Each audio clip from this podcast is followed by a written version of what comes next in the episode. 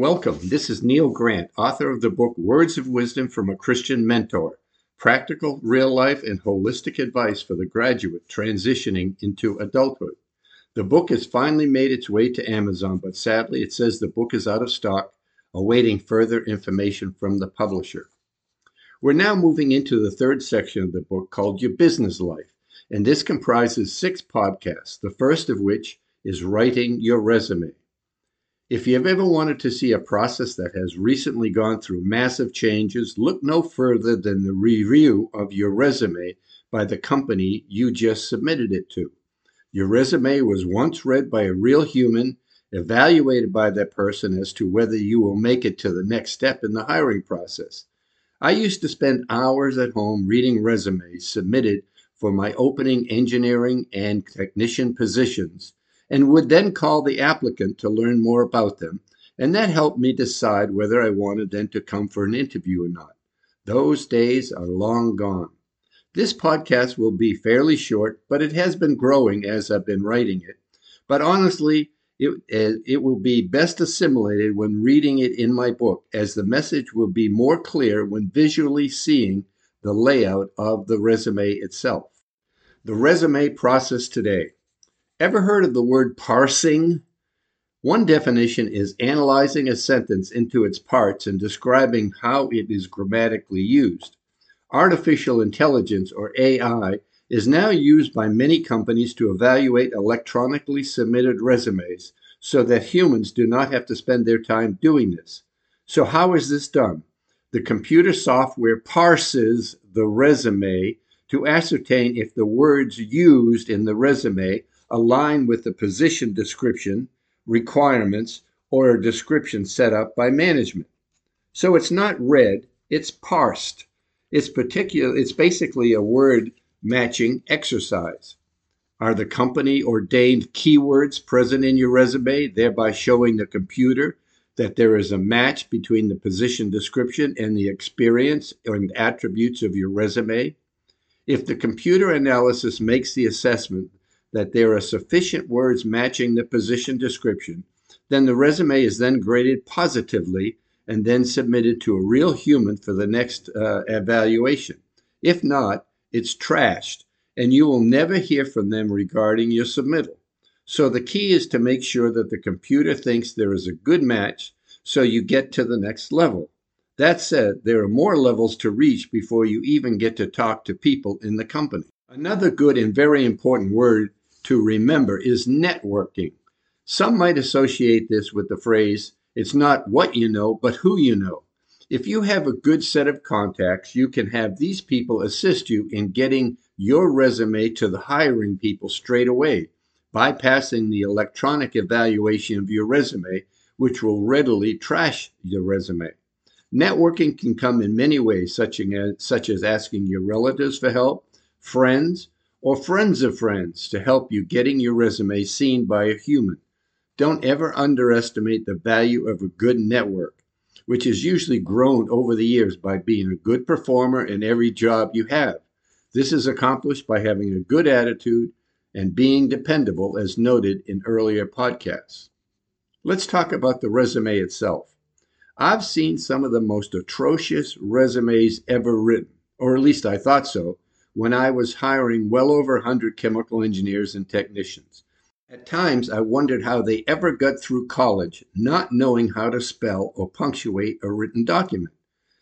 These also included some of the most non relevant information about themselves, which I didn't care about nor wanted to take the time to read. If they can't write a critical document, which would be the key to their future, I often wondered how good the rest of their work would be. The most important document you need to write when looking for your job is your resume, and this podcast will provide the basics for it, taking into account the process used in the business world today. Some of the information has been provided by the Sugar Creek Baptist Church Job Search Ministry in Sugar Land, Texas, and has been used by many in their job search endeavors. The key is to show how you are unique and to differentiate yourself from all other applicants. That said, Today's job searching is so different from years ago as it is very impersonal. and your resume will first be scanned by the computer for relevancy to the description of the job applied for.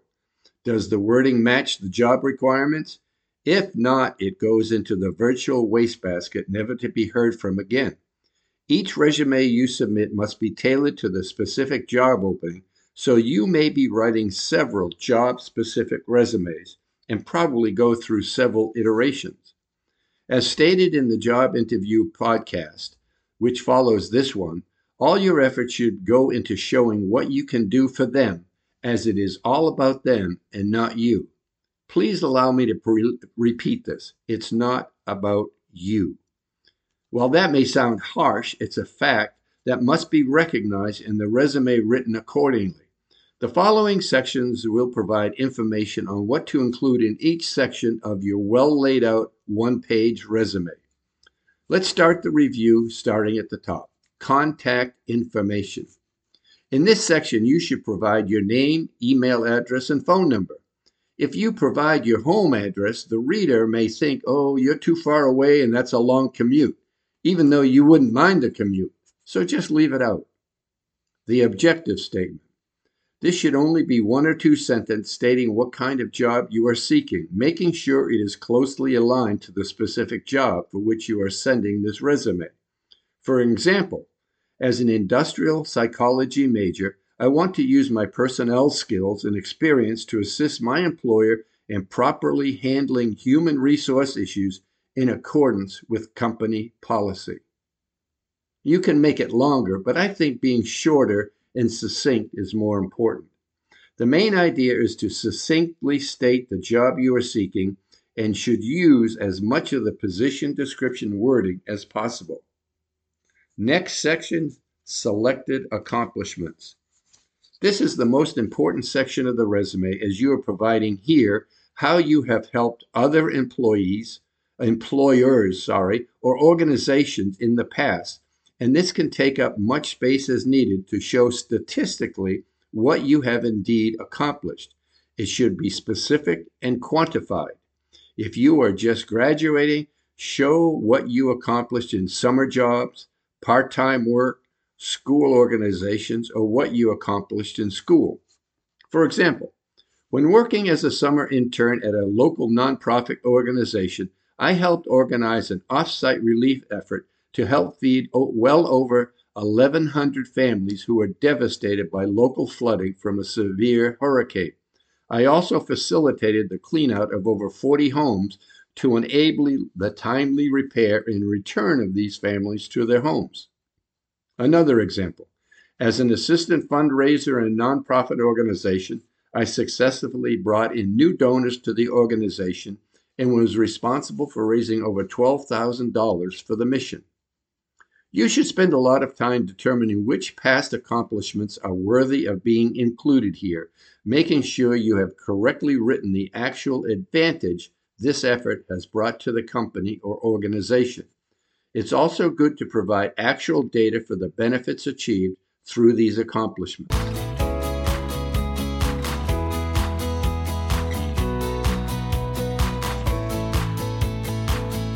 Let's continue moving down the resume. Employment history. In this section, you need to provide an encapsulated history of companies or organizations you have worked for and the dates of employment.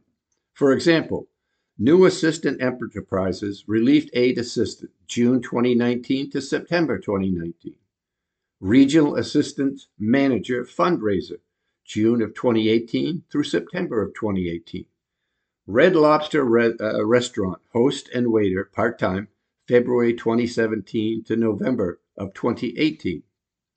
This section, combined with actual achievements above, will clearly show what similar positions you have held the experience gained, and how this can assist your employer and also to differentiate you from other applicants.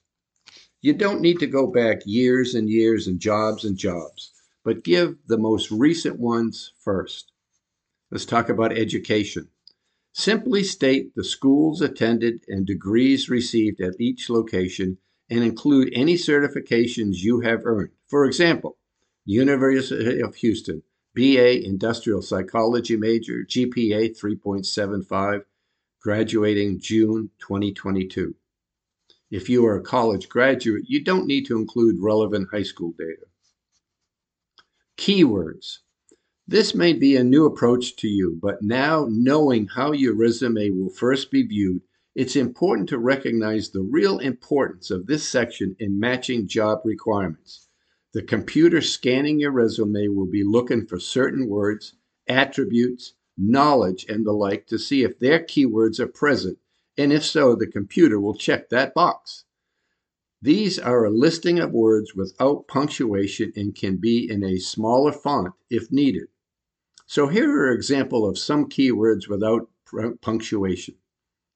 Verbal skills, analytical skills, computer skills, MS Office, Word, PowerPoint, Excel, typing skills, multitask, proactive, problem solver, good work ethic, prioritizes task, organized, team player, works independently, adapts to change, dependable, positive attitude, demonstrates accuracy, customer service, intuitive, logical, assertive, hardworking.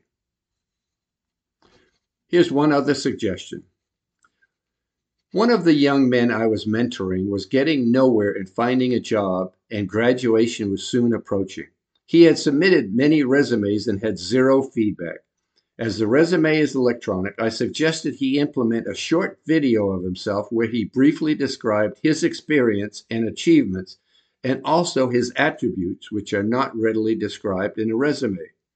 I wrote what turned out to be about a two minute video for him and had him rewrite it to make it sound more like how he would write and talk. And then he recorded it with his phone. He downloaded it onto Vimeo and then inserted, inserted this file near the top of his resume to make it readily visible should a human be reading it. It worked like a charm. He soon got an interview, and then he was hired.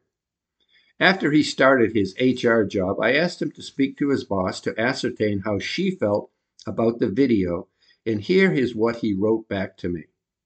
For my boss and her thoughts on my resume and video, she loved it.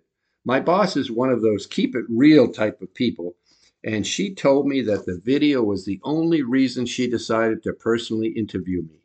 She also shared it with other executives in the company because she enjoyed it so much. She enjoyed how it was very unorthodox, and she had never seen the idea put into a resume. Interesting. At the end of the day, it helped her make the decision to choose me over other candidates.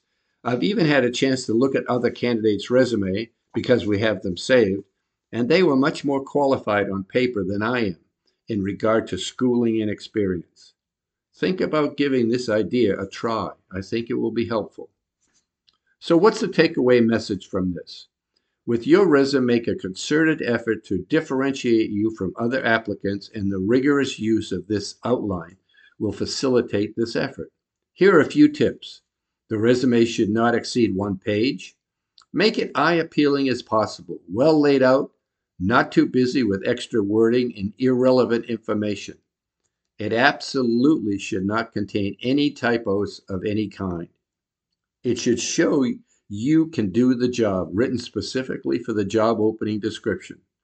Think about including a short video of yourself to show how you handle yourself while adding additional information relative to the position description and your personal attributes. You will also be completing an application form which will augment this resume.